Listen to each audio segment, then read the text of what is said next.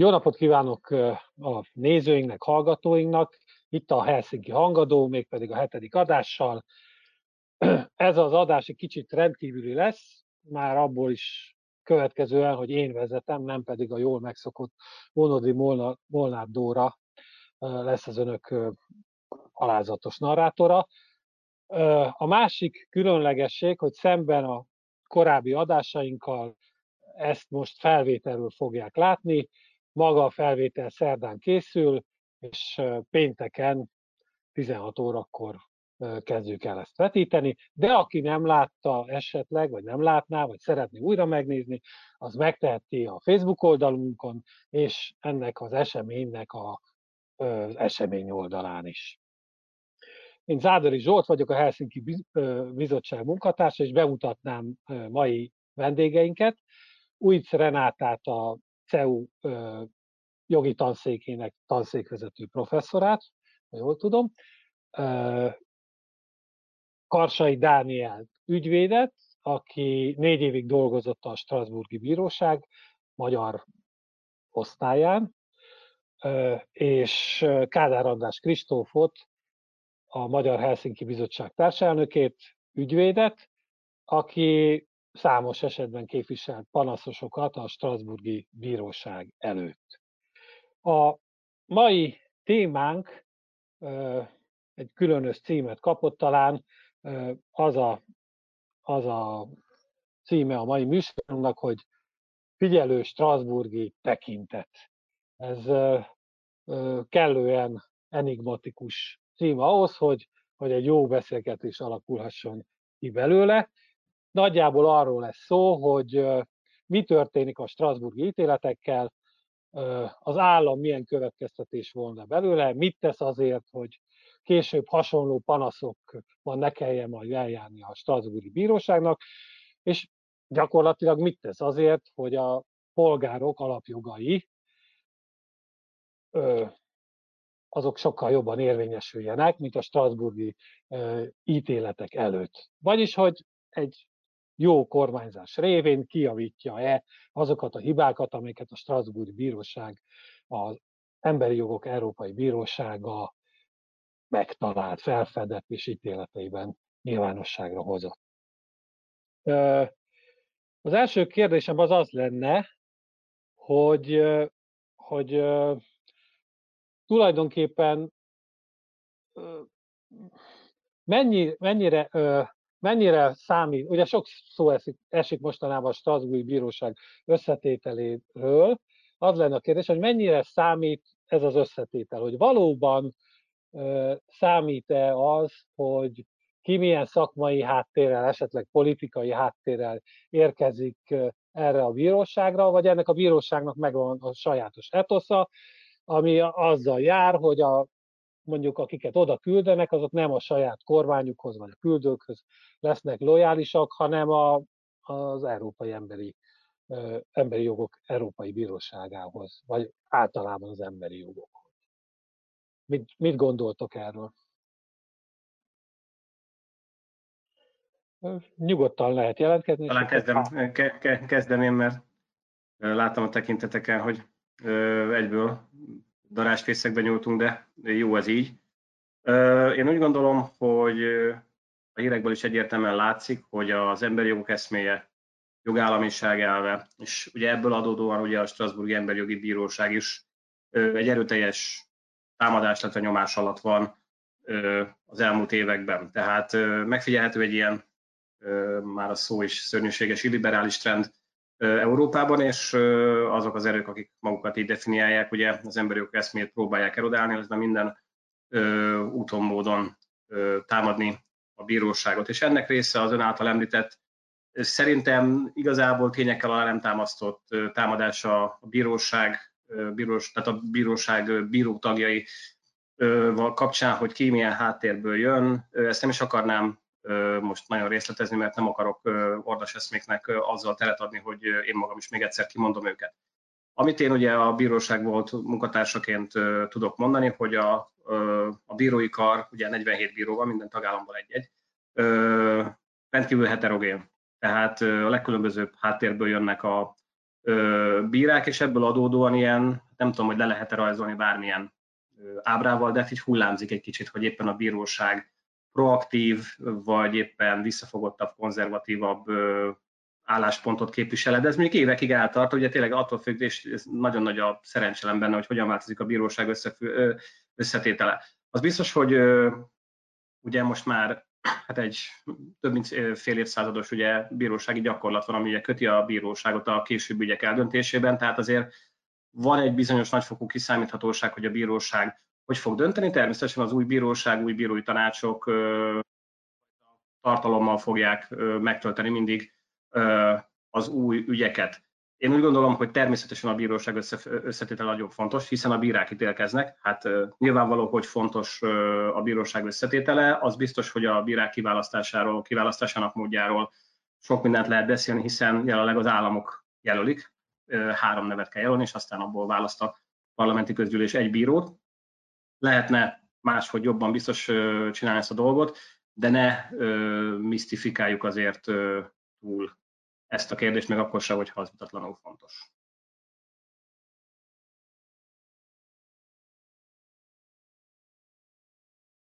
Más? Hát azt gondolom, hogy, azt gondolom, hogy amit a, a, a Dani mondott, az mondjuk két vagy három dolgot érdemes hozzátenni. Az egyik az, hogy a bíróságot érő támadások,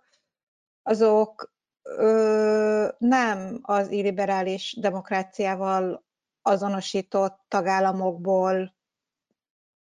jöttek azzal az erővel, hogy a bíróság erre kénytelen volt rendszer szinten válaszolni. Tehát valószínűleg a, a, a Brightoni eljárás, ami 2012-ben indult, az a, az a folyamat, ami, legjobb, ami legjobban összeköthető a, a bíróságot ért nyilvános támadásokkal, és nagyon személyeskedő támadásokkal is. És ez az eljárás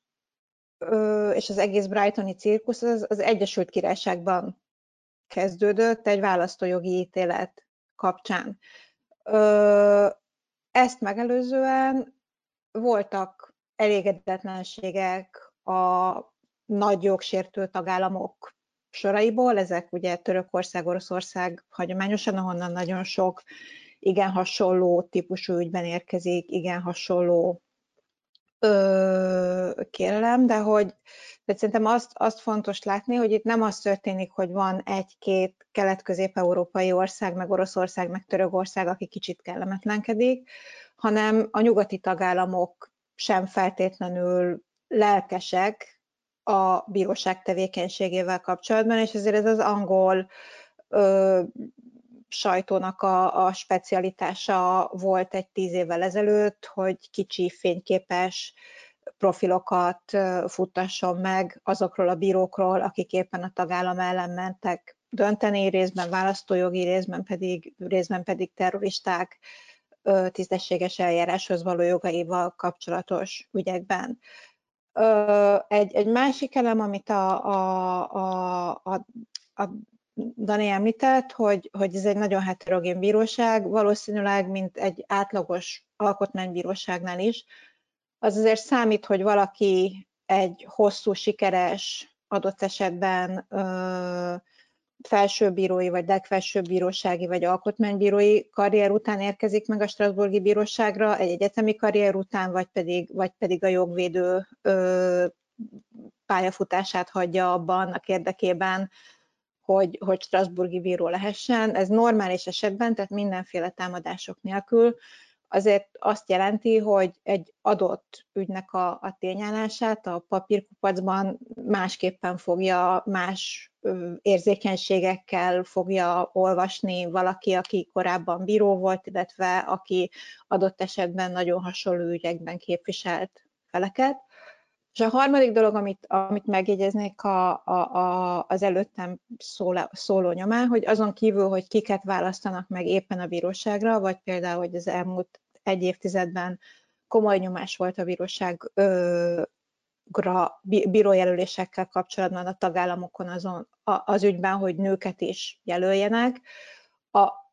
bírósági vezetésnek az összetétele, tehát hogy ki a bíróság elnöke, ki a bíróság tanácselnökei, illetve hogy az adott tanácsoknak mi, a, mi az összetétele, szintén befolyásolja az ítélkezésnek a, a, a kimenetelét, és ez nyilván az a belső intézményes fekete mágia, amiről senki sem beszélhet, aki tud erről, aki tud erről bármit is. De hogy ne, ne, ne, ne, ne tegyünk úgy, mintha nem számítana, hogy ki a bíróság elnöke, az alelnöke, vagy kik, a, kik az egyes tanácsvezető bírák egy adott időszakban, de hogyha nagyon-nagyon ellenkeznek a kollégák, akkor biztos ráznak a fejüket, de nem tesznek így, tehát valószínűleg, valószínűleg ezek a szempontok is számítanak az ítélkezés alakulása sában. Amit szerintem ez fontos hozzátenni, az az, hogy ugye, hogy a Dani is mondta, a maga a választás, ez egy politikai folyamat. Kormányok jelölnek, ugye parlamenti közgyűlés választ, ahol, ahol ugye politikai delegáltak ülnek,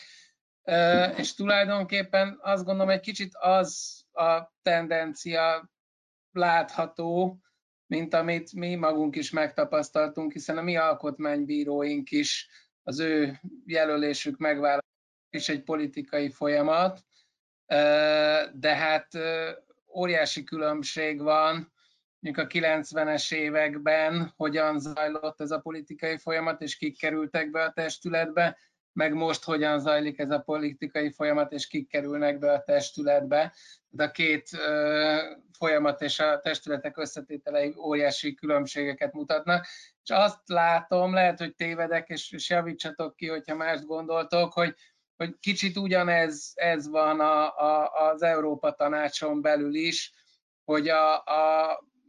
ahogy a rezsimek rájönnek arra, hogy ezeket a jogvédő intézményeket azért valamelyest nem árt kordában tartani, talán más megfontolások alapján jelölnek, és, a, és amikor szavaznak, más megfontolások alapján szavaznak, mint korábban tették. Ha van egy politikai konszenzus abban, hogy ezek a jogvédő intézmények fontosak, akkor nem próbálják meghekkelni a folyamatot, hogyha pedig van az a felismerés, hogy nem biztos, hogy szeretnénk ezt a kontrollt a nyakunkba, akkor mások lesznek a megfontolások. Én nem akarok az egyes bírók személyiségét és elkötelezéseiről itt gondolkodni, de összességében azt látom, látok egy ilyen tendenciát, mint ahogy látok egy tendenciát a bíróságon belül is, és nem tudom, hogy ez egy politikai döntés, vagy a természetes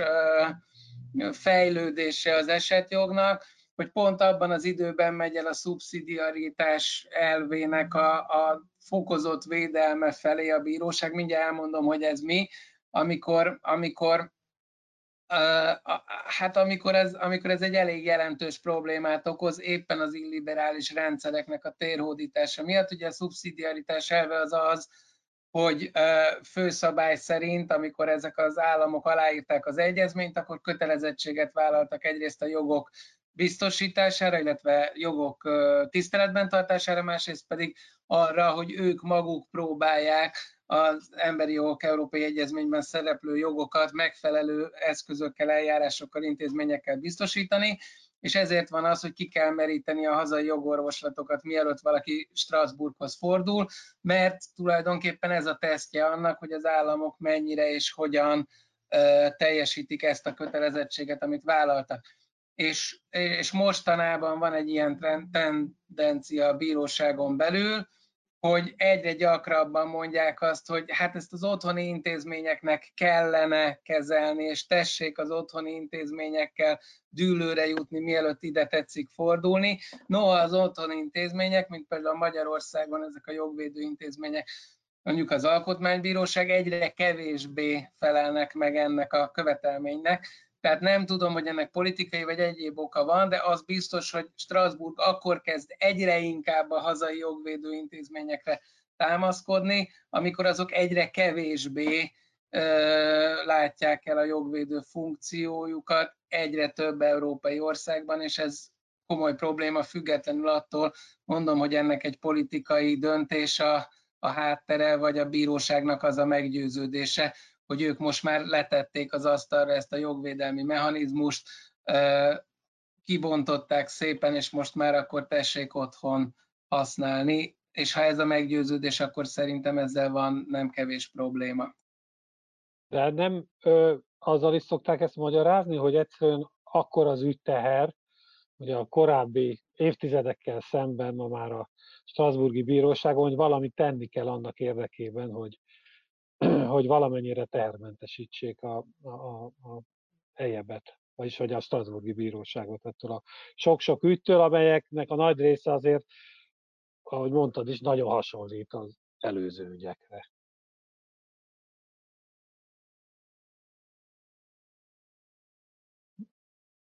Na, bocsánat, ugye itt az ügyhátralék.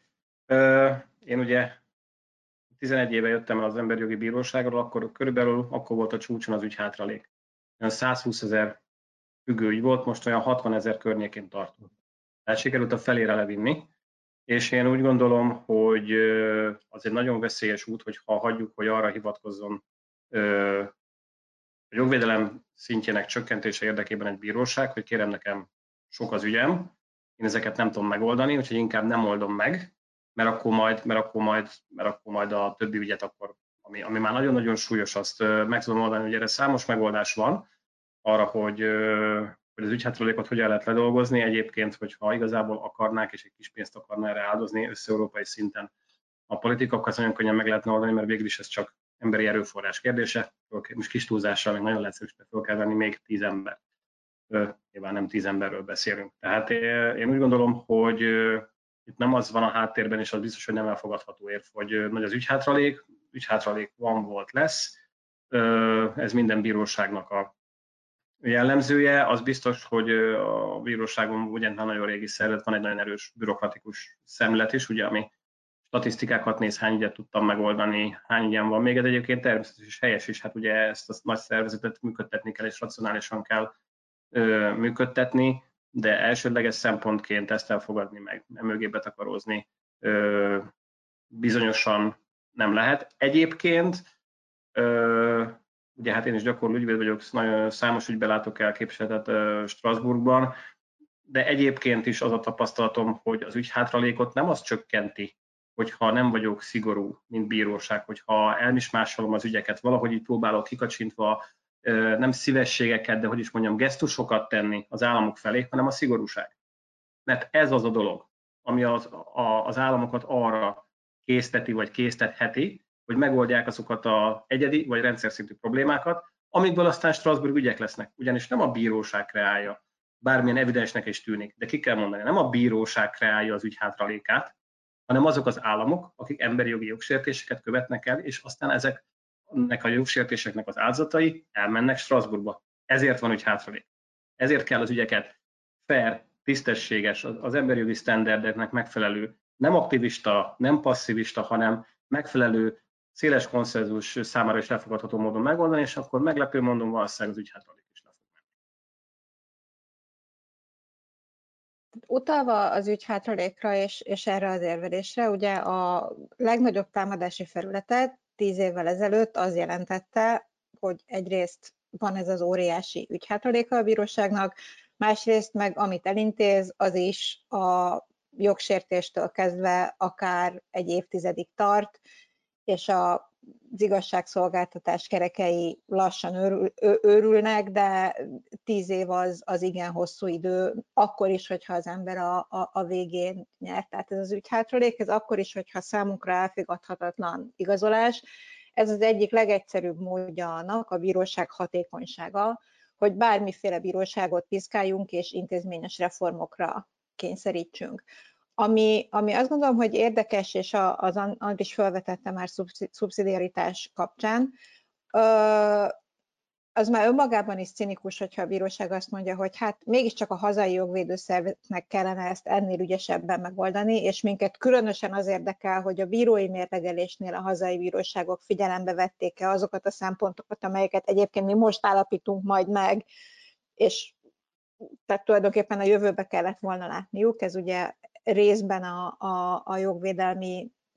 a, a szupranacionális jogvédelmi rendszer működésének a természete, ami újdonság talán az erősödő szubszidiaritás gyakorlatában a bíróságnak, ez az, az az állítás, hogy tulajdonképpen ők azt is elfogadják, hogyha a belső demokratikus döntési folyamatok figyelembe vettek bizonyos érveket. Tehát nem is a belső jogvédelmi folyamatok, hanem a törvényhozási vagy a, vagy a közpolitika alkotási folyamatban egyrészt részt vehettek azok, akik állítólag most, most panaszkodnak, illetve az ő szempontjaikat figyelembe vették. Ez az illiberális kontextusban ugye azért egy, egy különösen cinikus fordulata a bíróság ö, gyakorlatában,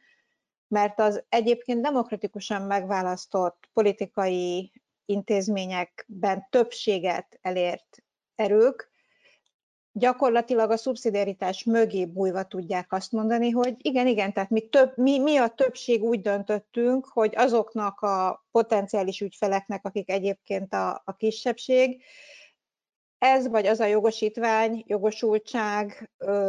jogorvoslati mód éppen nem jár. És ezzel az új szubszidiaritás érvelésnek mindaddig semmilyen kifogása nincsen, ameddig az adott döntést a parlament hozta meg, többségi eljárásban megfontolták, és adott esetben jegyzőkönyvezve van, hogy, hogy egy ellenzéki képviselő ezt egy bizottságban vagy a plénum előtt felvethette, hogy egyébként vannak emberi jogi aggályai is. Tehát a szubszidiaritás érvelésnek azt gondolom, hogy azon túl, amit, amit az Andris már elmondott, hogy egyre erőteljesebben támaszkodik a belső jogvédelmi mechanizmusokra,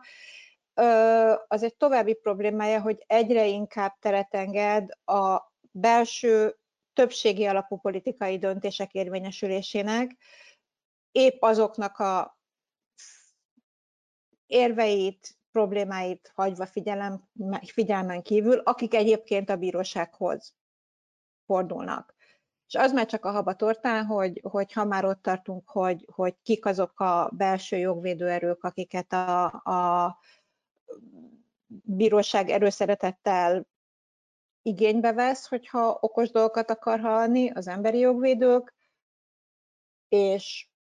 bár tudjuk, hogy bizonyos tagállamok szeretik külföldi ügynököknek, meg külföldileg finanszírozottakként feltüntetve stigmatizálni ezeket a szervezeteket. A bíróság előtt most már kb. egy tucat olyan ügy van, főleg Oroszországból, ahol foglalkozhatnának az emberi jogvédők jogainak védelmével, és valahogy ezekben az egyébként kommunikált ügyekben egyelőre a bíróság nem, nem tudott döntést hozni. Tehát ez így a szubszidiaritás csomagnak a, a, a, a további gyakorlati következményeit kicsit remélem árnyalja. Ugye számos oldalról éri kritika a, a bíróság működését, és az egyik ilyen kritik az az, hogy, hogy politizál ezzel vagy azzal a döntésével, vagy azzal, hogy éppen, hogy nem dönt valamiről a bíróság. Azt, hogy mondjam, természetesnek fogja föl az ember, hogyha ha valaki veszít egy bíróságon, akkor hát akkor elkezd kombinálni, és arról beszél, hogy így úgy politizál a bíróság, és hogy ez nem volt fair, vagy így úgy. Szóval nem volt teljesen korrekt az eljárás, mert hogy az ő érvei, az ő jogi érvei azok tökéletesek voltak. Ezt oké, okay, ezt elfogadja az ember, de vajon ez a típusú kritika nem teszi-e óvatossá, túlzottan is óvatossá a bíróságot, hogy ezeket a kritikákat elkerülje, és, és annak a, annak a vágyját, hogy ő politizál, azzal kerüli el, hogy bizonyos dolgokat mondjuk elhalaszt, vagy enyhében ítél meg, vagy nem érezi azokat a dolgokat, amik, amelyek mondjuk hogy az európai nyilvánosságban forognak. Mondok egy példát, például, ami a Helsinki Bizottság is benne volt talán, érdemes. Ugye volt két menedékkérő ügyfelünk, akik, akik első fokon fényes közelmet arattak, és arról szólt az ítélet, hogy a tranzitzónás fogvatartás az fogvatartás, sőt jogellenes fogvatartás, majd, ha jól számolom, két év, vagy másfél év, két és fél év múlva pedig akkor arra jutott már a nagy kamara, hogy hát nem. Nem igaz, hogy megsértették az emberi jogaikat, de a tranzitzónára vonatkozó nagyon kemény kitételeit az első ítéletnek azt, azt kihúzták. akkor nem is a Helsinki Bizottságon belül, de lehetett hallani, hogy ez, ez valószínűleg azért történt meg, mert, mert ha azt mondják, hogy a tranzitzónás fogvatartás az fogvatartás, sőt jogellenes fogvatartás, annak szélesebb európai kontextusban nagyon komoly hatásai lehetnek a, a, az igazán menekültügyben leterhelt országok esetében. Szóval, hogy mennyire gondoljátok, hogy ilyen dolgok is forognak a, a bírói anyagban, amikor ezt vagy azt csinálnak, vagy nem csinálnak. Ugye szerintem azért nagyon nehéz, mert hogy is mondja, nagyon nehéz azt a, a amikor azt mondja mondjuk a magyar kormány, hogy adott esetben azért marasztalták el Magyarországot, mert ugye soros bérencek ülnek a, a, a bíróságon, hát ugye az a helyzet, hogy van egy alávetettség ennek a bíróságnak, és azt gondolom, hogy hogy, hogy egyszerűen muszáj elfogadni, még akkor is, ha ez adott esetben egy vélelem, egy fikció, egy megdönthetetlen, illetve bocsánat, valószínűleg megdönthető vélelem, hogy, hogy azért alapvetően a jogi érvek azok, amelyek mentén a bíróság meghozza a döntéseit. Tehát nagyon ne, hogyha beleszállunk ebbe a, a, a politikai alapon dönt a bíróság, akár pro, akár kontra vitába, azzal ugye erodáljuk a bíróságnak a, a, a tekintélyét, az autoritását, és lehet, hogy nem szándékosan és indirekt módon, de hát muníciót adunk azoknak, akik azt mondják, hogy nekünk ezt nem kell figyelembe venni, amit a bíróság mond. Tehát szerintem egy nagyon szűk mesdje, nagyon nehéz ezen mozogni, amikor, ki, amikor, amikor kiszállunk a jogi érvelésből, és azt mondjuk, hogy hogy azért marhaság, amit a bíróság a fogvatartásról mondott, mert egyébként szerintem marhaság, mert például ugye, amit a luxemburgi bíróság a Strasburginál sokkal jobban látott, hogy a fogvatartott menedékkérők jogszerűen még Szerbia irányába sem mehettek el, tehát gyakorlatilag nem csak három oldalról, hanem négy oldalról voltak körbezárva. Hát, ha innen átmegyünk azért, hogy a bíróság ezt a marhaságot miért követte el, akkor hozzájárulunk egy olyan folyamathoz, ami a végeredményét tekintve egyáltalán nem biztos, hogy a jogkeresés segíti. Én ebben nem mennék bele éppen ezért egy dolgot még az előzőhöz viszont mondanék, mielőtt átadom a szót a kollégáknak, az az, az hogy amikor az ügyteherről beszélünk, akkor tök fontossá válik az, a, ami ennek ugye a mai beszélgetésnek elvileg a központi témája, Strasburgi ítéleteknek a végrehajtása. Hát ugye a, a végre, tehát amennyiben az államok normálisan hajtják végre a döntéseket, és ez alatt nem csak azt értjük, hogy kifizetik a megítélt kompenzációt, hanem azt is, hogy megnézik, hogy van-e olyan rendszer szintű probléma, ami azt a jogsértést okozta, és ami újra és újra és újra generálhatja, mondjuk börtönzsúfoltság, mondjuk elhúzódó eljárások, mondjuk tényleges életfogytig tartó szabadságvesztés, mondjuk Kövér László túlzott fegyelmi jogkörei a parlamentben,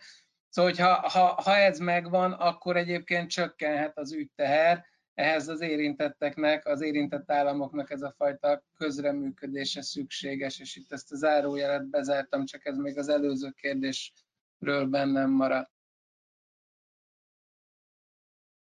Ha lehet, azért én egy-két szót még ugye ez a bíróság politizál-e vagy sem kérdés. Én úgy gondolom, hogy ez rettentő fontos kérdés, és rettentő fontos, hogy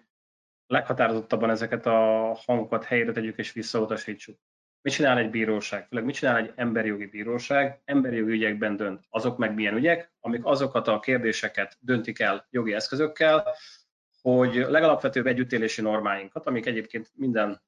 írott és iratlan alkotmányban is benne vannak, az az emberi jogainkat, hogyan tudjuk érvényesíteni annak, mi a tartalma, és ugye általában ezek a tartalmak az állammal szemben érvényesülnek. Azaz egy közügyben foglal állást a bíróság, ha valaki közügyben állást foglal, akkor óhatatlanul politizál. Tehát hogy a kérdésfelvetés egyébként végtelenül demagóg, és leghatározottabban vissza kell ezt utasítani. és ha jobban meggondoljuk, abszurd is a felvetés, mert a politizálás micsoda a klasszikus értelmében. Az, hogy valaki hatalmat akar szerezni, ideális esetben azért, hogy nemes célokat megvalósítson, és ezért ugye egy demokráciában maga mögé állít egy többséget, megválasztják a politikai tevékenysége kapcsán, és utána ő politikusként sikert vagy bal sikert ér a bíróság, nyilvánvalóan így nem politizál. Az más kérdés, hogy politikai ügyekben befolyása van. De ahogy egyébként ezt uh, Andris is uh, nagyon helyesen kifejtette, ugye ezt jogi eszközökkel teszi, mutassanak rá egy olyan döntésre, ami teljesen kiszakad a jog, az emberi jogok hálójából, és olyan fokon önkényes már, hogy egy ilyen olyan fokú elfogultságot látunk, hogy egy ilyen aljas mögöttes tervet látnánk. Az Strasburgi Bíróság gyakorlata heterogén vannak, olyan ügyek benne, amik szerintem jól sikerültek, jó döntéssel zárultak, és vannak olyan ügyek, hát amit nagyon nem szeretünk, de azért olyan ügyet nem tudnék mondani, és remélem más sem tud mondani, ahol egyértelmű lenne az, hogy itt már tényleg mindenfajta jogot félretevő ö, ítélkezés folyam, de akkor sem politizálásról beszélünk, hanem esetlegesen olyan végletes elfogultságról, ami már egy bíróság házatáján nem megengedhető. Ez a politizálással való vádolás, ráadásul ugye mindig meg kell nézni, ugye, hogy kinek a szájából jön, mert ugye kontextus minden, és ugye ha mondjuk hát Magyarországon mondjuk a jelenlegi kormányzat szájából hangzik el az a támadás, az 90% hogy sajnos csak propaganda, és ilyen eszközöket szolgál mindenfajta szakmai megalapozottság nélkül, tehát én úgy gondolom, hogy ezt meghatározottan vissza kell utasítani. Félreviszi egyébként, egyébként sok esetben teljesen jogos kritikát, amit meg lehet fogalmazni a bíróság egyes döntései általános gyakorlata működésével kapcsolatban, és megint egyszer elmegyünk egy propagandisztikus irányba, egy nagyon fontos közügy megvitatásában, ahelyett, hogy megpróbálnánk, szám, megpróbálnánk számok, tények és joggyakorlat jog alapján valami értelmes továbblépési lehetőséget megtalálni. Ha bele, tehát azt gondolom, hogy, hogy végig gondolva egy kicsit, hogy mit jelent ez, hogy, hogy ez a bíróság politizál, hogy egy adott bíróság politizál, tehát minden, bíró, minden bíróságnak, amely emberi jogi vagy közjogi kérdésekkel foglalkozik, a döntéseinek vannak politikai következményei, részben azért, mert végrehajtani a politikai hatalmi ágak fogják, törvényhozás vagy végrehajtó hatalom, és nekik el kell magyarázni adott esetben, hogy miért ezt vagy azt a módját választják a bíróság ítéletének a végrehajtásának vagy végre nem hajtásának. Másrészt, amikor azt mondjuk, hogy Strasbourg politizál, Strasbourg vicces módon egy több mint 40 tagállam politikai, közös politikai terében politizál állítólag. A kedvenc példám, és ezt el fogom itt mondani, ami, ami Oroszországgal kapcsolatban kiborította a, a, a legnagyobb cirkuszt, és a legnagyobb jogi ellenállást váltotta ki a bírósággal ö, szemben, mind törvényhozás, mind orosz alkotmánybírósági döntés ö, formájában, az egy teljesen szimpla, egyszerű gondolkodást különösen nem igénylő, nemi, nemi diszkriminációs ügy volt. Az volt a kérdés, hogy egy férfi katona elmehet-e szülői ö, elmehet egy esre, ugyanúgy, ahogy egy nőnemű katona, aki ugyanabban az egységben, ö, ugyanolyan körülmények között szolgál. A nők elmehettek gyesre, a férfiak pedig nem. Ez egy teljesen világos nemi diszkrimináció, nem is, ez, ezzel nem kell gondolkodni, hogy, ö, hogy itt nemi diszkrimináció történt-e. Az, hogy Konstantin Markin egy tengeralattjáról szolgált, az abszolút részletkérdés. Az orosz kormány víziója szerint viszont Konstantin Markin, aki a két gyereke miatt gyesre kívánt menni, az orosz nemzetbiztonsági érdekeket veszélyeztette azoknak a, a, a, a leg, leg, legfontosabb magját. Na most a hadseregben a különböző szabadságolási rendszerek, hogy, hogy, hogy ezek politikai kérdések, honvédelmi kérdések, vagy diszkriminációs kérdések-e, ez azért a válaszban, ez nyilván egy, egy vér, vér, adott, adott kormány vérmérsékletétől függ a, a, a válasz, és, és a, a, hogy épp az, hogy a Markin úgy borította ki az éjjelérnényt a, a, az orosz kormány ö, házatáján, az, az elsősorban annak volt köszönhető, hogy az ottani alkotmánybíróság pont az ellenkezőjét mondta ebben az ügyben, mint a Strasburgi Bíróság, és ezen lehetett kiválóan összevetni a, a, a napilapoknak a, a, a hasája, hasábjain. Az, hogy emberi jogi ügyekben a marasztalások azok általában politikai kellemetlenségekkel járnak, azok azért nem meglepőek, mert általában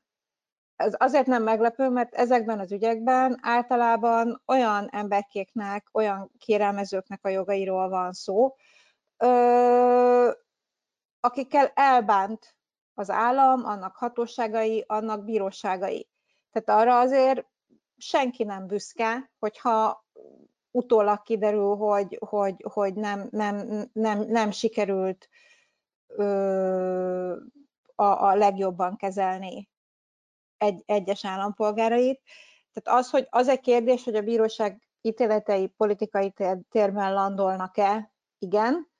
abban landolnak, politikai következményei vannak, politikai döntések eredménye a, a, az ítéletek végrehajtása vagy nem, végre nem hajtása. Ö, és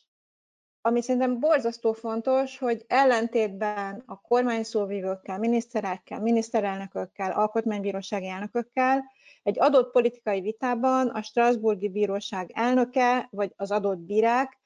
nem válaszolhatnak ugyanazzal a vehemenciával és ugyanazzal a szókincsel az adott döntés védelmében, mint az őket támadó felek, részben azért, mert akkor kibújnának a, a, a bírói függetlenség, pártatlanság és a viselkedési normáknak a, a részben formális, részben informális ö, szabályai mögül. Tehát igazából ez egy nagyon egyenlőtlen politikai, a politikai térben folytatott beszélgetés az ítéletekről, az egy nagyon, nagyon egyenlőtlen párbeszéd, mert a bíróság ezekben normális esetben nem szólalhat meg. Térjünk át most a, a, a beszélgetés szűkebb témájára, és ez pedig a Strasburgi ítéletek végrehajtása. Ugye általában egy újságolvasó, tévénéző akkor hall a Strasburgi Bíróságról, amikor hoz valami döntést valamelyik magyar ügyben, ahol megállapítja a panaszosnak valamilyen jogsérelmét, alapjogi sérelmét, és azt mondja, hogy ennyi és ennyi eurót kell fizetni díjként, igazságos jóvátételként a panaszosnak, amit aztán a kormány meg is tesz, az aktuális kormány szépen kifizeti ezt az összeget, majd aztán ezekkel az ügyekkel nem találkozunk. De közben, hát ti tudjátok, de talán a, a nézőink nem tudják, hogy ezek az ítéletek ezzel még nincsenek végrehajtva, az ítéletnek egy bizonyos része még ezzel nincsen végrehajtva, mert hogy, hogy ha rendszer szintű problémát észlel a Strasbourgi Bíróság, akkor, akkor ezeket az ítéleteket majd egy magasabb testület fogja lezárni, és azt mondani, hogy ez vagy az az ítélet végre van hajtva. Az lenne a kérdésem, hogy ki dönt arról, hogy, hogy valamelyik ítélet az rendszer szintű, vagy nem rendszer szintű. A bíróság dönt, vagy az Európa Tanácsnak valamilyen szerve, és hát igen, tulajdonképpen ezek.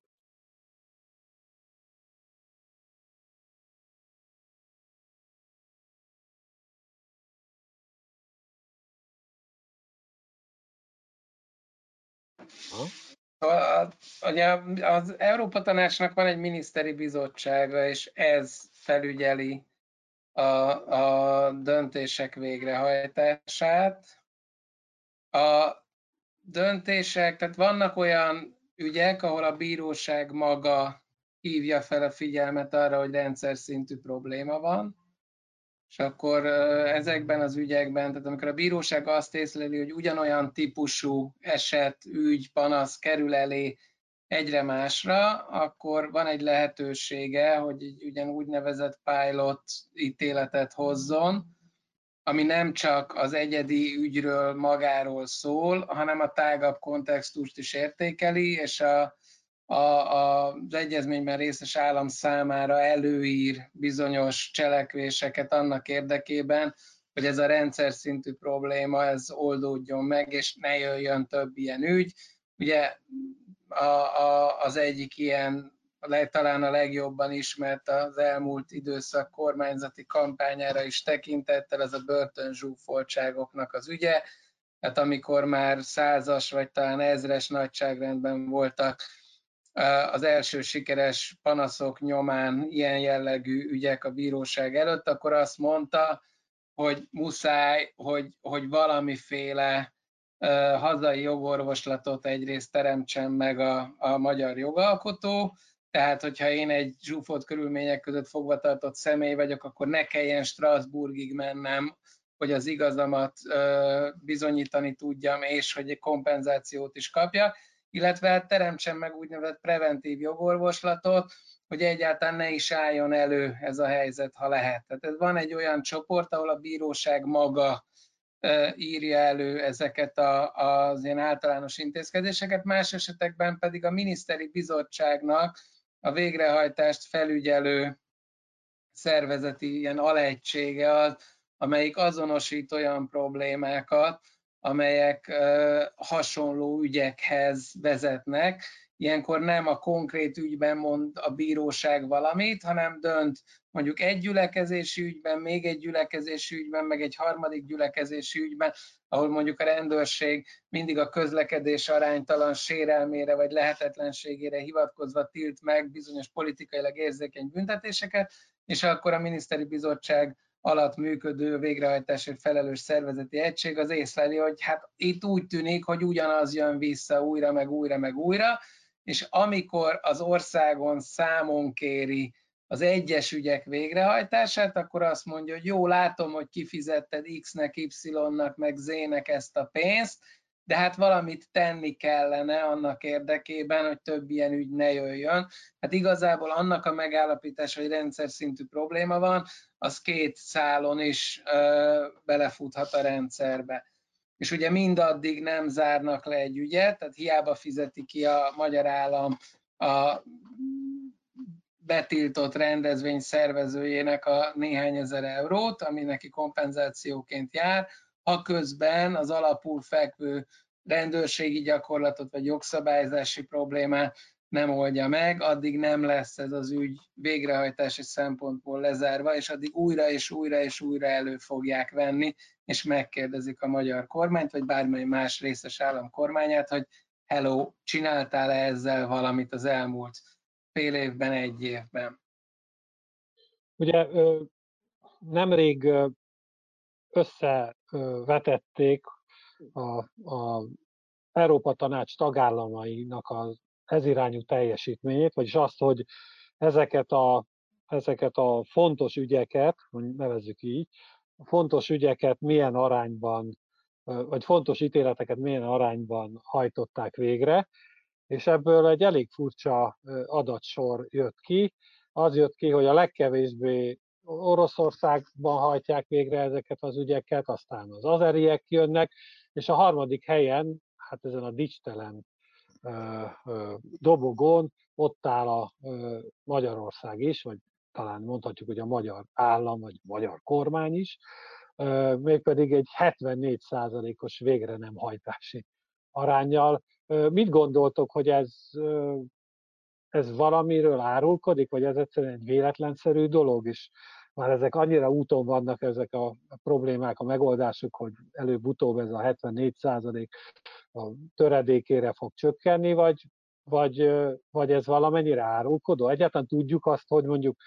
az előző kormány idején ez a százalék körülbelül mennyi lehet?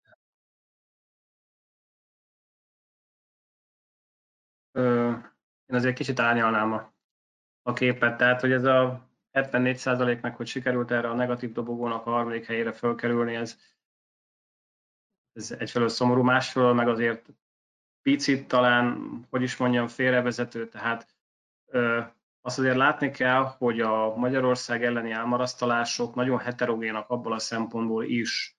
hogy értelmezhető-e egyáltalán a döntés végrehajtása azon kívül, hogy,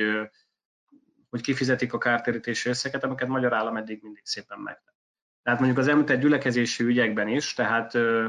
igazából egy meg nem tartott gyűlést mondjuk két, három, négy vagy öt év múlva, amikor a döntés megszületik, teljesen vegyes, hogy milyen gyorsan döntenek magyar ügyben, egyéb, milyen gyorsan dönt magyar ügyekben a bíróság. Hát ugye utána már mondjuk nem lehet tüntetni a, nem tudom, a gázáremelés ellen, mert már nem, ott, már nem ott tart az élet. Tehát szerintem meg kell különböztetni azokat az ügyeket, ahol tényleg rendszer szintű problémára világít rá vagy maga a bíróság, vagy egyszerűen a, a döntés maga, és ugye szakmailag alátámasztható azt, hogy lehet, hogy nem volt ez a Andris által nevezett pilot judgment, de látható, hogy ettől függetlenül, hogy nem volt pilot judgment, van egy rendszer szintű probléma. Én úgy gondolom, hogy az, tehát, hogy ez a 74 százalék azért én úgy gondolom, hogy talán ténylegesen talán kicsit kevesebb, persze egy is, egy is sok, és ugye ami nagyon fontos, hogy azért számos olyan ügyet, ügycsoportot tudunk mondani, ahol igazából a rendezés nem történik meg. Ugye az említett börtöntúlzsúfoltságos kérdés is, hát az magyar állam megoldotta, aztán abban az évben jól visszatáncolt, nem hajlandó a büntetéseket kifizetni, bár elvileg most a börtöntúlzsúfoltságot elvileg 100%-ra levitte, de ugyanígy mondhatnánk a, ebben a műsorban is beszélgetésben előkerült már tényleg esetfogytiglan a szabadságvesztés kérdését, én úgy gondolom, hogy a parlamenti szólásszabadság, hát most már gyakorlatilag 7-8 éve tartó folyamatos lábon tiprása azzal, hogy a képviselő különböző szimbolikus szólásait, molinózásait, amik egyébként a kutyának nem ártanak, Kövér László szisztematikusan nem engedi. Hát én nem is tudom, 10-15 ügy van folyamatban a bíróságon ugyanabban a, a, a témában ezt nem hajlandó magyar állam megoldani, és ugye ez nem, és ez nem csak annak a 1, 2, 3, 4, 10 ellenzéki képviselőnek az ügye, hanem mindenkit érint, hogy mondjuk. Ö, egyébként mindkét oldalra, hogy, hogy mit és hogyan lehet a, a népképvis, legfőbb népképviseleti szervben csinálni, és hogyan. Nekem személyesen is,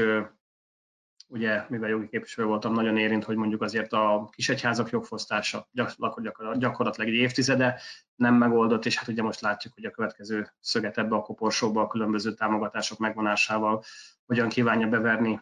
a kormányzat, és ugye a sor még azért hosszan folytatható lenne elnézést a rövidségre felhívta a figyelmet. Még egy utolsó dolgot azért meg kell mondani, hogy azért a, esetleg a Strasburgi eljárásban és az Európa Tanács eljárásában kevésbé járatos nézők is lássák. Tehát, hogy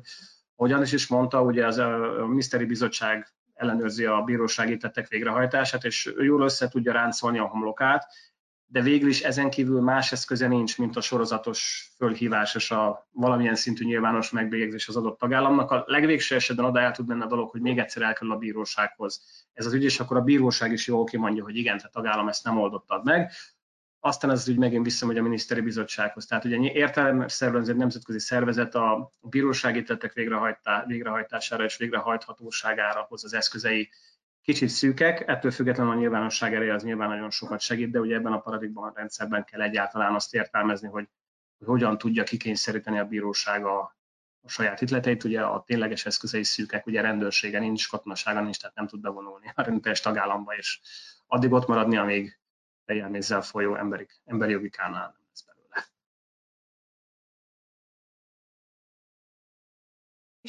Ugye persze ez az egész mit hajtok pontosan végre, mikor és miért, az egy, az egy nagyon fontos politikai játszma. A, azt már korábban elmondtuk többször, de, de ezt borzasztó fontos hangsúlyozni, hogy, hogy a tagállamok létrehozták ezt a rendszert, létrehozták a bíróságot, és ezen a ponton ők, elfog, ők megegyeztek abban, beleegyeztek abba, hogy ha ez a bíróság ellenük dönt, akkor ők saját akaratukból végre fogják hajtani azokat, a, azokat az ítéleteket, amiket ez a bíróság hoz. Ebben a tekintetben a Strasburgi Bíróság nem különbözik egy tagállami alkotmánybíróságtól, vagy, vagy egy tagállami rendes bíróságtól. Tehát az egy, az mindig, az mindig a, a választott politikai hatalmi ágak és az általuk működtetett közigazgatásnak a, a feladata, meg az egyéb, az egyéb végrehajtási az állam végrehajt, végrehajtási állományának a feladata, hogy a bírói ítéletek végre legyenek hajtva. Amit itt látunk a, a Strasburgi eljárásban, az az, hogy a, hogy a tagállamok egy, egy elég ö, érdekes húzavonát játszanak a, a bírósággal. Ugye a,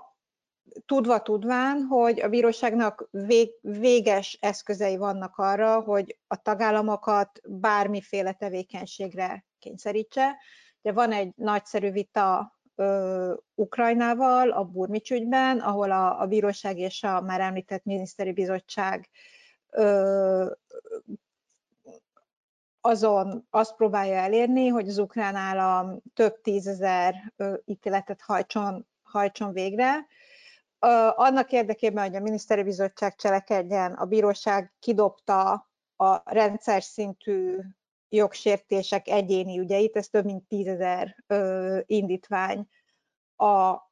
saját ügyhátralékából, ezzel ugye javul a bíróság ügyhátralék statisztikája, hiszen onnantól kezdve, hogyha a rendszer szintű probléma megoldása valaki másnak a, a feladata,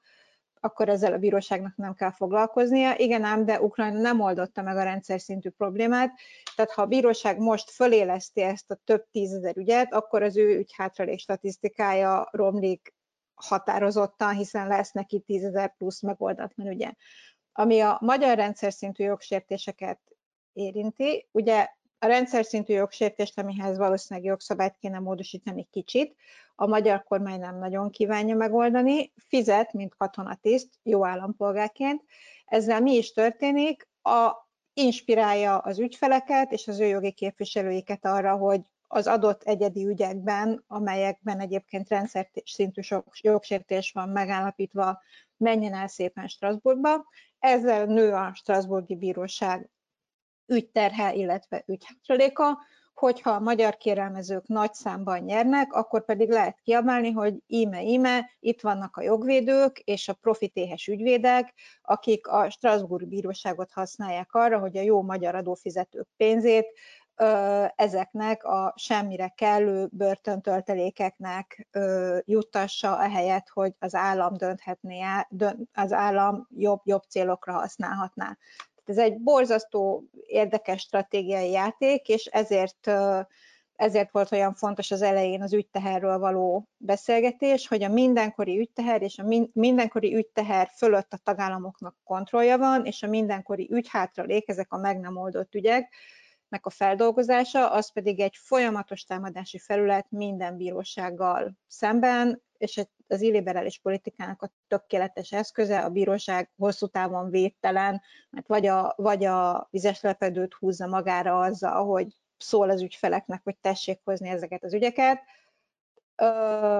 vagy azt mondja, hogy ez a miniszteri bizottság dolga, hogy hajtassa végre a tagállammal, és utána néha mutogat a tagállamra, hogy hoppá, ezt meg kellett volna oldani tíz évvel ezelőtt.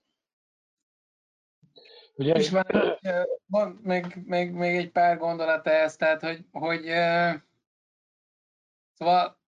abban talán igaza van a Daninak, hogy, ez, hogy, hogy árnyalható ez a kép, hogy mit hajtunk végre, meg hogy hajtjuk végre, meg miért landoltunk mi ott a, a 74%-os eredménnyel a, a dobogó harmadik helyén. Azt gondolom, hogy, hogy, hogy, hogy ott annak is szerepe van, és azért ez is egy üzenet,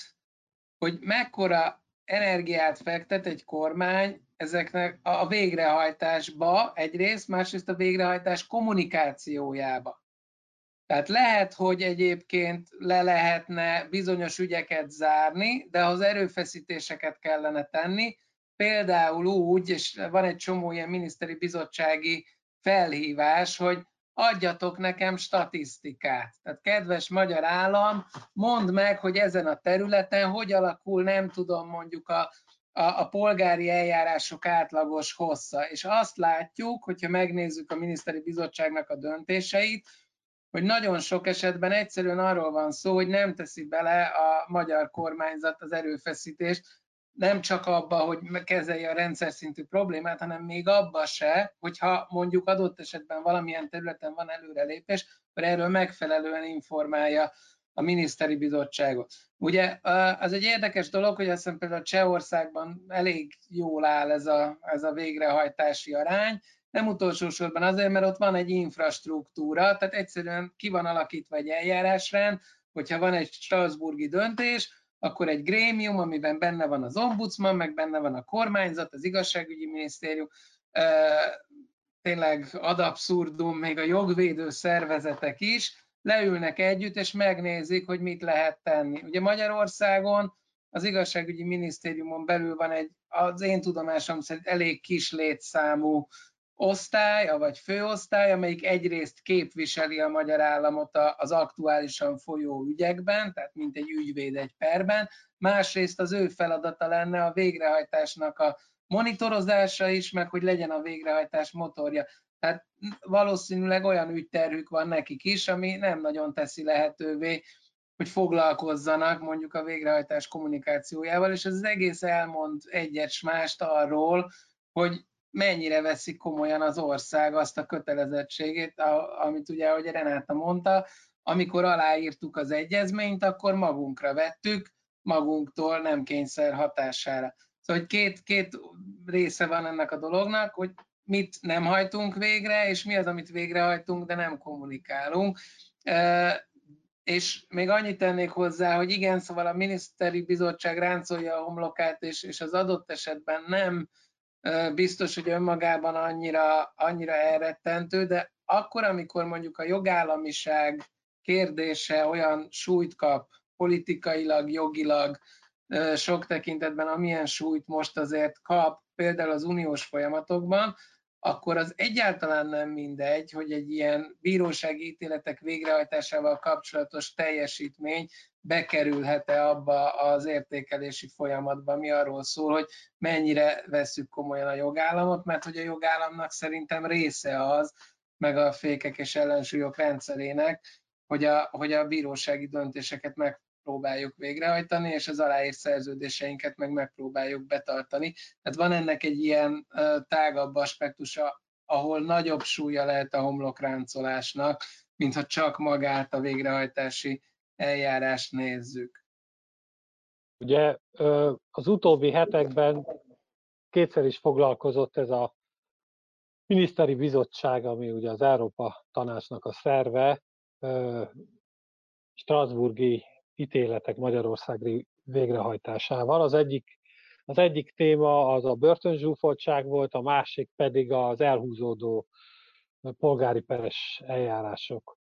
És én, ahogy láttam, a börtönzsúfoltság esetében talán többet is tett a, ez a miniszteri bizottság, mint a homlokráncolás, mert ugye határozottan, határidőhöz kötve azt mondta, azt üzente a magyar államnak és annak kormányának, hogy, hogy, hogy bizony a kártalanítási rendszert azt vissza kell állítani. Miközben ugye azon dolgozik a kormány, hogy, hogy azt megszüntesse. Tehát én ezt úgy érzem, hogy ez a, az ilyen óhajoknál, meg sóhajoknál azért ez egy sokkal, sokkal komolyabb állásfoglalás volt, hogy október 15-ig ezt a dolgot vissza kell állítani, hogy nem lehet, hogy hogy ez a miniszteri bizottság képes arra, hogy, hogy keményebb feltételeket szabjon egy adott kormánynak, amelyik, amelyik valami ok miatt, talán azért, mert vannak valami politikai ígéretei, vagy van valami politikai programja, vagy akármilyen, amit ő szeretne végrehajtani, de hogy nem teljesíti ezeket a Strasburgi ítéleteket, vagy nem hajtja végre őket. Tehát, hogy, hogy adott esetben nem tehetne más ilyen, ilyen elhúzódó ügyekben ilyen határozott, hát mondjuk felszólítás, mert ez nem is kérés, amit megfogalmazott a miniszteri bizottság, hogy nem lehetne aktívabb ebben az ügyben ha már a kormány nem az.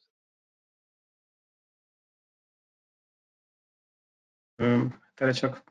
megint csak röviden, tehát hogy ez egy elég erőteljes szemöldök összehúzás, de ugye megint visszatérhetnénk oda, hogy oké, okay, de hogyha a magyar állam ezt nem kívánja végrehajtani, akkor utána mi a következő lépése, ez már elhangzott ebben a műsorban.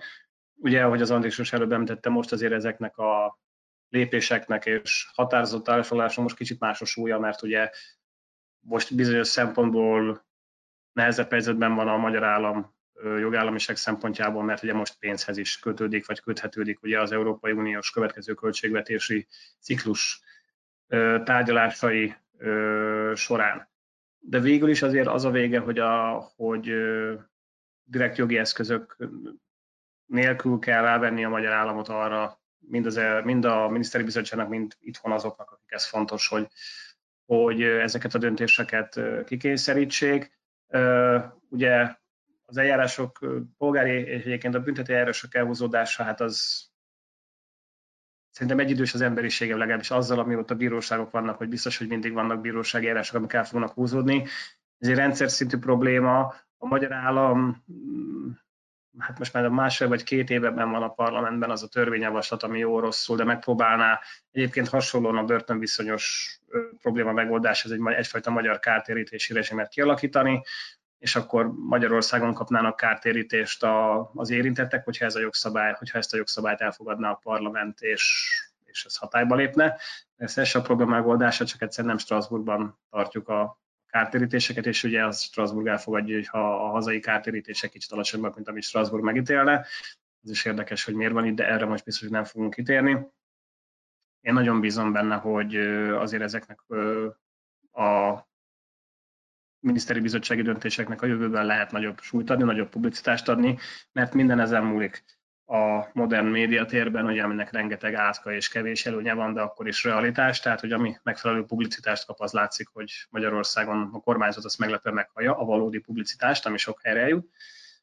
Ezek ilyen ügyek, amik nem mindegyik negatív, mert úgy gondolom, hogy persze a börtönviszonyok kapcsán könnyű volt ugye negatív propagandát folytatni, de mondjuk azt nehéz elmagyarázni, hogy miért jó, hogy mondjuk 6-8-10-12 évig tart egy polgári per,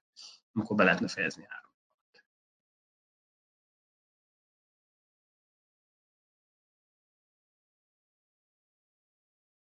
Yeah. Yeah. Yeah. Oké. Okay. Az egy, azért, tehát hogy ugye azért ez egy ilyen vicces helyzet, hogy mi lehetne az, amit a bíróság még kér, illetve mi lehetne még az, amit aztán a, a miniszteri bizottság még előír a tagállamoknak. Mi könnyen mondjuk azt, hogy a miniszteri bizottság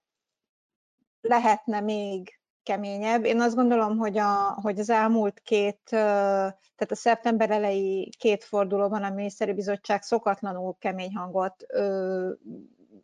ütött, ütött meg a, a tagállammal. Ugye a miniszteri bizottságnak sem érdeke az, hogy olyan feltételeket szabjon, amelyeket a tagállam nem képes, vagy nagyon nem hajlandó végrehajtani, és itt azért azt látjuk, legalábbis például a börtönzsúfoltságnál, hogy vannak dolgok, amiket a magyar állam megcsinál, ezek egyébként pont azok a dolgok, amelyek nem az Európa Tanácson belül, hanem az EU-n belül számon, kér, számon kérhetőek, vagy, vagy, vagy komolyabb fejfájáshoz vezethetnek az ottani következmények miatt. Tehát itt azt lehet szerintem látni, és ezt, ezt érdemes figyelemmel kísérni, hogy, hogy itt nagyon stratégiailag végez félmunkát a, az állam. Tehát itt nem, erről, nem egyszerűen arról van szó, hogy befeszül és azt mondja, hogy a alkotmányos identitás védelme érdekében nem hajlandó valamit megcsinálni,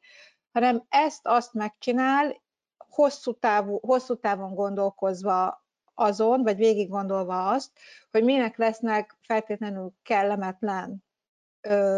kellemetlen következményei, és szerintem e, ez a gyönyörűen látszik abban a levelezésben is, amit a, az állam a Baka ügy végrehajtásával kapcsolatban folytat a miniszteri bizottsággal, ugye ebből a következő forduló majd szeptember végén lesz. A miniszteri bizottság nagyon szeretné, hogyha lennének mindenféle garanciák, jogi garanciák a, bírák szólásszabadságának a védelmében, hogy a bíráknak ne kelljen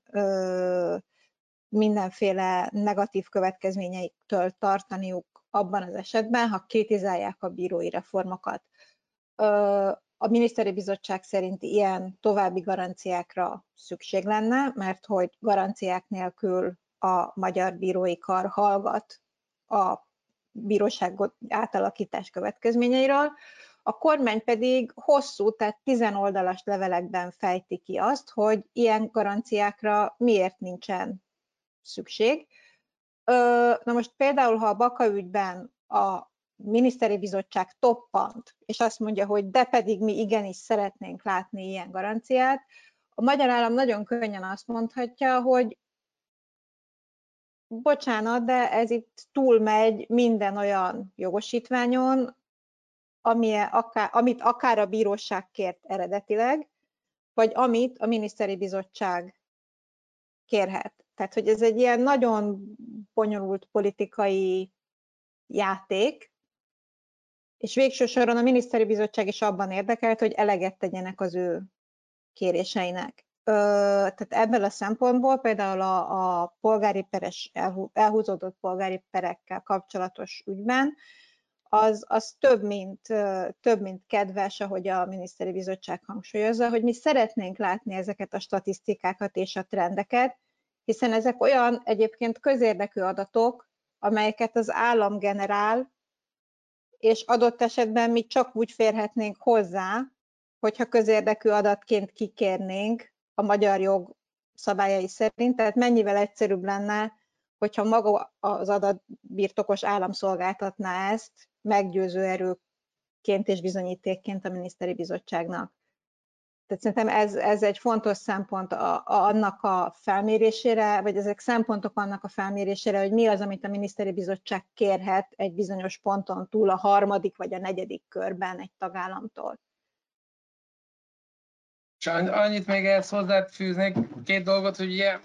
ugye a miniszteri bizottságban is ugye kormányok képviselői ülnek, amely kormányok lehetnek ennek a dolognak a rosszabb végén egy másik ülésen, vagy ugyanazon, ugyanannak az ülésnek egy későbbi időpontjában. Viszont egy kicsit olyan ez, mint általában ez a demokrácia, amit kívülről várunk, hogy akkor valaki jöjjön és mondja meg, hogy ez így nem járja ahogy nem gondolom, hogy ezt lehet, tehát hogyha nincsen egy belső nyomás, akkor nem lehet előrelépni ebben. Szerintem ugyanez igaz egyébként a végrehajtásra is. Tehát a miniszteri bizottságnak a rossz hallása,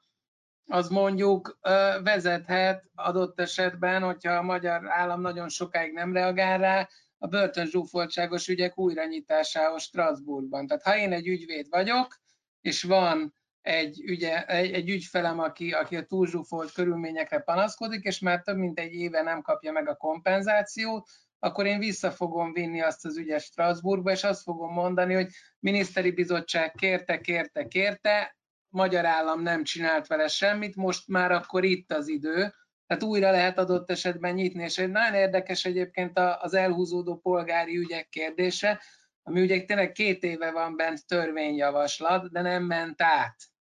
és nehéz szabadulni attól a, a, a, az érzéstől, hogy ebb mögött van kalkuláció, vagy politikai, ahogy Renáta mondta, vagy egyébként anyagi, amikor azt mondja a, a kormányzat, hogy lehet, hogy kevesebb ember megy el Strasbourgba, mert ez egy olyan speciális tudást igényel, mint ahányan itt egyébként egy, egy, egy belső jogorvoslati eljárással élnének, Ugye ez más egy kicsit, mint a börtön. A börtön az egy nagyon zárt világ, tehát hogyha a zárkatársam megkapta a kompenzációt Strasbourgból, akkor én is tudni fogom, és mivel zsúfolt az árkám, ezért rajtam kívül még tíz ember. Ugyan, tehát nincs ugyanilyen ö, lehetőség adott esetben arra, hogy mondjuk egy, egy polgári ügy elhúzódásával kapcsolatos kompenzáció vagy eljárás híre olyan módon terjedjen, tehát még az is lehet, nem tudom, hogy egy, hogy, egy, hogy egy racionális számítás van a mögött. Én jobban járok, hogyha nem fogadom el azt a törvényt, ami itthon peresíthetővé teszi az elhúzódó eljárást, hanem inkább azt az évi pár 10-20-100 ügyet kibekkerem. Tehát nem tudom, hogy politikai döntés van-e mögött, vagy gazdasági döntés, de az biztos, hogy a belső pereléssel és a, azzal, hogy ezeket az ügyeket visszaviszem a bíróság elé,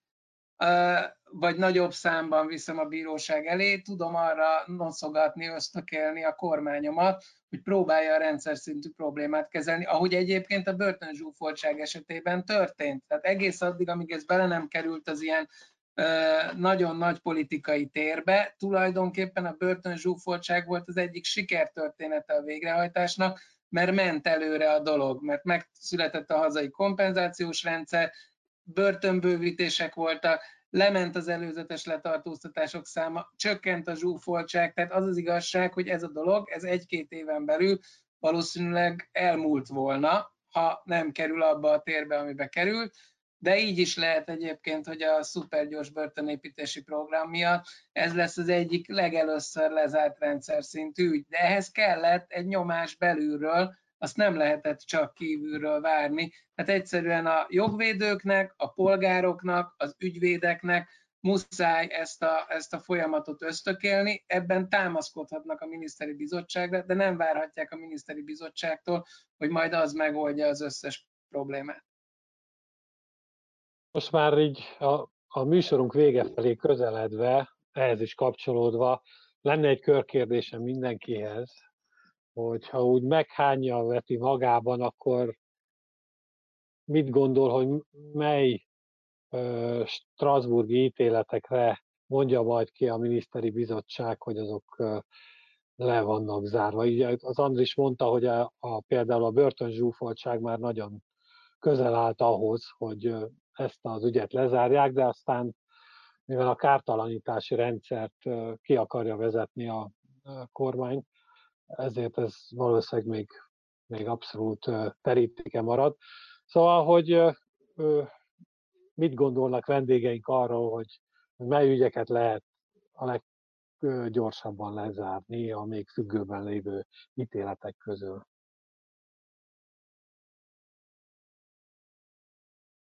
Ez egy nagyon nehéz kérdés. Látom, hogy a másik két beszélgető partnerem is nagyon ráncolja a homlokát, úgyhogy magamra vállalom a, az első helyet ebben a,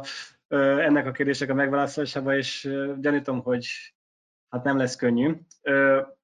Elsőre én is a könnyebbet választom, és csatlakozom Andrushoz abban, hogy én azért úgy gondolom, hogy persze most folytattunk itt politikai piruetteket, a propagandisták kitalálták, hogy most éppen a börtönpopulációt kell gyűlni, de ettől függetlenül úgy gondolom, hogy össze fog jönni valami dodonai törvény, annak kapcsán, hogy a, kártéríté, a börtönviszonyok, nem, börtönviszonyok kapcsán megítélt kártérítésekből még hogyan részesülnek még egyszer, még jobban a, a, a, a bűncselekmények áldozatai, akik egyébként eddig is részesültek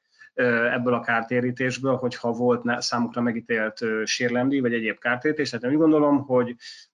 az igazán fajsúlyos ügyekből, tehát ami valóban rendszer szintű problémát jelent, én úgy gondolom, hogy a börtönviszonyokkal kapcsolatos ügy valóban lezárlásra tud kerülni. A másik meg szintén egy, ugye a saját gyakorlatomból, ügyvédi praxisomból mondani, megint egy másik nagyon népszerű dolog, ami szerintem és lehet, hogy ez meglepő lesz, de azért záros határidőn belül talán le tud zárulni. Itt is persze nagy politikai ellenszél lesz, hogy ez a tényleges életfogytiglan szabadságvesztés kérdése, ugyanis ö, ott ö, rengeteg ügy van, ö, új ügy van a bíróság előtt, és szinte biztos, hogy mindegyik, ö, hát legalábbis nagyon remélem, hogy elmarasztalással fog végzni, de előbb-utóbb ugye lesz ott is egy tartatlan helyzet, amikor egyszerűen azt a végtelen egyszerű dolgot majd be kell látni a kormányzatnak, hogy nem olyan nagy arcvesztés az, hogyha 25 év fogvatartás után nem szabadon kell engedni az embereket, de felül kell majd vizsgálni azt, hogy a fogvatartásuk még indokolt, tehát itt nem kell különböző szörnyűséges bűncselekményt elkövetett embereket feltétlenül szabadon engedni, hanem csak meg kell nézni, hogy indokolta még az ő bentartásuk. Én úgy gondolom, hogy ez megvalósítható kell és hogy legyen. És hát a harmadik, amely már említett polgári eljárások elhúzódásával kapcsolatos törvényjavaslat, illetve az magyarországi kártérítési rezsim, Szerintem most is azért záros határidőn belül most már el fogják, el fogják fogadni. Persze ez nem oldja meg a rendszer szintű problémát, mert ugye az eljárások el fognak húzódni, de egy kis pénzzel kivásárolja magát Magyarország a Strasburgi elmarasztalások ódiuma alól.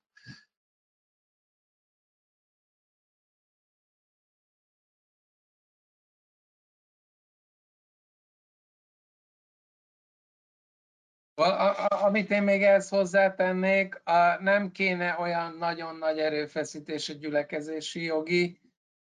területen, tehát azt gondolom, hogy az új gyülekezési törvénynek vannak pozitívumai, és lehet olyan módosításokat nem nagyon jelentős erőfeszítéssel tenni, amik egyébként összhangba hozzák részben a szabályozást, részben remélhetőleg a gyakorlatot a, a Strasburgi standardekkel, tehát itt tulajdonképpen az, a, az lesz a kérdés, hogy, hogy, hogy politikailag ezt a, ezt a a, a kormányzat, illetve a kormánypárt kedvezőnek, vagy bármilyen okból kívánatosnak gondolja -e, de azon a területen azt hiszem, hogy van egy olyan alap, amire ha meg lenne a szándék, akkor lehetne építeni. Hát én azt mondanám, hogy ott például lehet előre mozdulás a jövőben attól függően, hogy a politikai szándékok hogyan alakulnak. Egyetértve az előttem szólókkal, szerintem itt azt érdemes hangsúlyozni, hogy itt nagyon sok, tehát van ezért fél tucat olyan ügy, ahol egészen kicsi macskaugrást kellene végrehajtani a, a, a kormánynak. Tehát nem arról van szó, hogy világmegváltó óriás változtatásokat kell csinálni, és igazából az az érdekes, hogy, hogy ezek mitől fognak megtörténni, a meg nem történés módja az egészen világos, a hosszas levelezés a, a, a miniszteri bizottsággal, ahol tényleg nagyon-nagyon hosszú, tehát ilyen tizenoldalas levelekben, ezek nagy türelmet igényelnek, de hogy igazából milyen, melyik ügyekben éri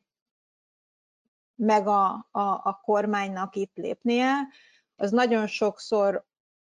attól függ, hogy, hogy mi, mind, a, mind, a, mind a jogvédők, mind, mind, mind a, az egyéb belső nyomás fog, kialakítására képes szereplők, hogyan képesek ezeknek az ítéleteknek a, a végrehajtását általában a, a, az EU-s jogállamisági sztenderdek tiszteletben tartásának a, a tiszteletben tartását célzó, célzó eljárásokhoz kötni. Tehát itt borzasztó, tehát hogy itt ott olyan esetekben lesz előrelépés, ahol a kormányt külföldről több irányból piszkálják, és és igazából piciket kell lépni, borzasztó nehéz viszont 6-8 ilyen típusú pici technikai lépést úgy a, a, a nyilvánosság érdeklődése előtt tartani, hogy, hogy, a, hogy a magyar kormány adott esetben törvényt módosítson, vagy, vagy, vagy, vagy bármiféle lépést hozzon, és szerintem ez a, ez a borzasztó fontos, hogy nagyon közel vagyunk a célhoz, a kormányon múlik, hogy mikor fog mikor fogja ezt a vonalat átlépni, de a kormány ezt akkor fogja átlépni, hogyha egyébként valamiféle politikai bónuszt tud begyűjteni európai szinten, nem is feltétlenül az Európa Tanácsban, hanem, hanem az EU-ban.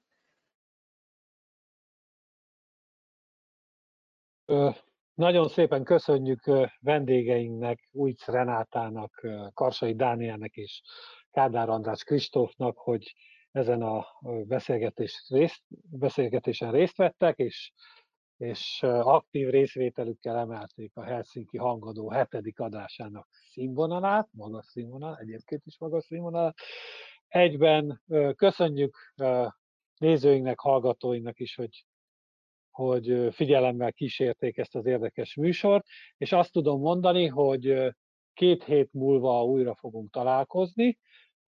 remélhetőleg egy nagyon fontos esemény után, amikor is az Európai Bizottság nyilvánosságra hozza a jogállami jelentését a tagállamokról, közöttük Magyarországról, és terveink szerint majd erről a jelentésről fogunk beszélgetni hasonló körben, tehát viszont halással, viszont látásra.